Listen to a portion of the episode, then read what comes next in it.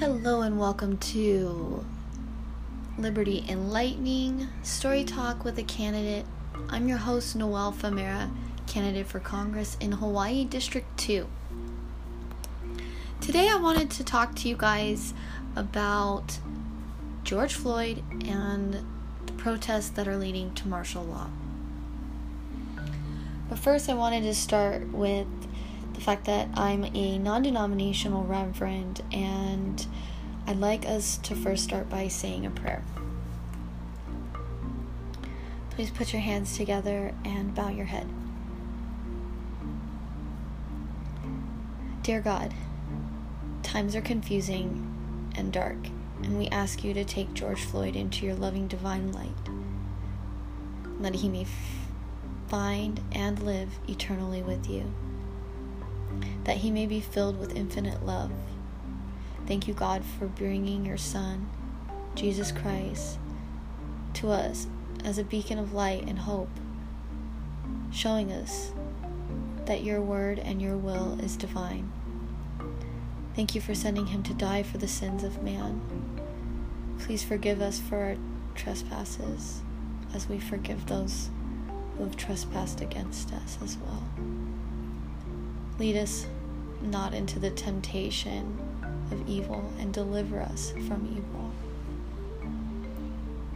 As we purify the spiritual self of America and our personal selves, please help us to restore the origins of where we come from love and unity. Amen. George Floyd is a hero and he's a patriot. On Memorial Day, we were reminded of a person whose life was taken based on the racial injustice that our country still enforces and condones. We were reminded that hate still fills our streets and prejudice still casts judgments on others. During times of a pandemic, an economic hardship, and emotional turmoil, a man went into a store with a supposedly counterfeit dollar bill it breaks my heart to know a man was trying to feed his family during a pandemic and killed before he could go home to his family. I just can't take it because I'm an emotional person who has a human heart, you know? I, have empathy. And I never thought, and I never, I just, I have compassion. I never thought I couldn't have compassion for people. I don't know how people can't have compassion. So this is really hard for me. This whole situation. Because a man went into a store with a counterfeit $5 bill during a pandemic to feed his family lost his life in front of the world and was murdered. Life is precious and it's hard, and people struggle and a man was trying to feed his kid. He had a family, he had people who loved him.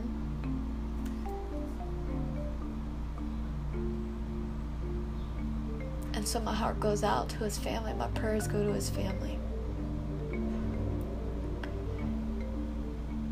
But see, there's a message that George Floyd represents, and he represents the systemic oppression and racism that plagues the nation and that has gone too far. It's gone too far with the current administration, and we can see that the justification of that behavior being done through enacting the martial law. And I find interesting that the president invokes the Insurrection Act of 1807. The last president to do that was George Bush. And yeah, it was created by Thomas Jefferson.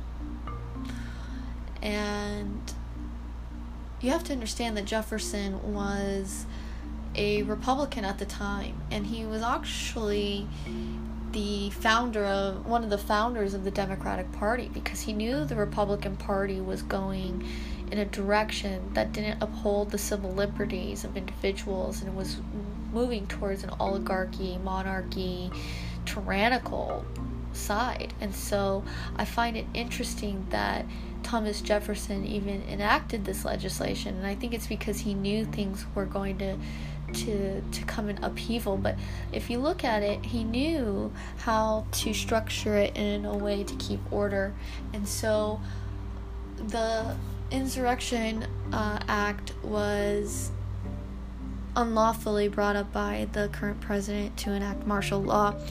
I also find it very interesting that the very people who support uh, the Second Amendment and the taking of guns because of big government is actually being challenged right now because here you have the current president who says he's going to stop big government enacting the big government and using the big government as his protector. We have to also remember that he's been impeached. This is a president that has been impeached. So he will definitely try to um, save his reputation, so to speak, and do everything in his power to paint Democrats in a light of shadow. So he's in the light and they're in the shadow. But that is the favorite trick of the dark side to confuse.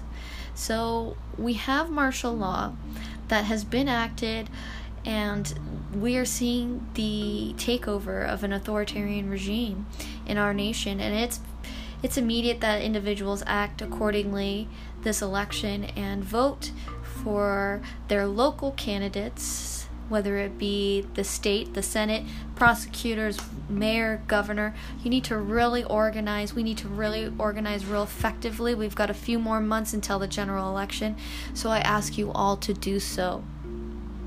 Please note that this will get worse if we don't start organizing more effectively and we can bring systemic change and we can bring racial justice to the front of our policies if we organize more effectively rather than reacting the way that the president wants us to act, which is divided. He's using the church to condone behavior that the church um, does not condone. And we're seeing the use of Christianity in a very negative light. And this is a time for prayer. We definitely must be prayerful. I myself am a non denominational reverend, so I, I come from a religious background of Christianity as well as Shintoism and Buddhism. So I take religion very seriously and I take spirituality very seriously and I take this all as a sign from the divine for us to step forward. Sometimes we're challenged with things because it's time for cha- change to happen, and so when we see this darkness, we're reminded that the light isn't far, but we have to be able to have our moral values guide us to restoring our dignity and our integrity.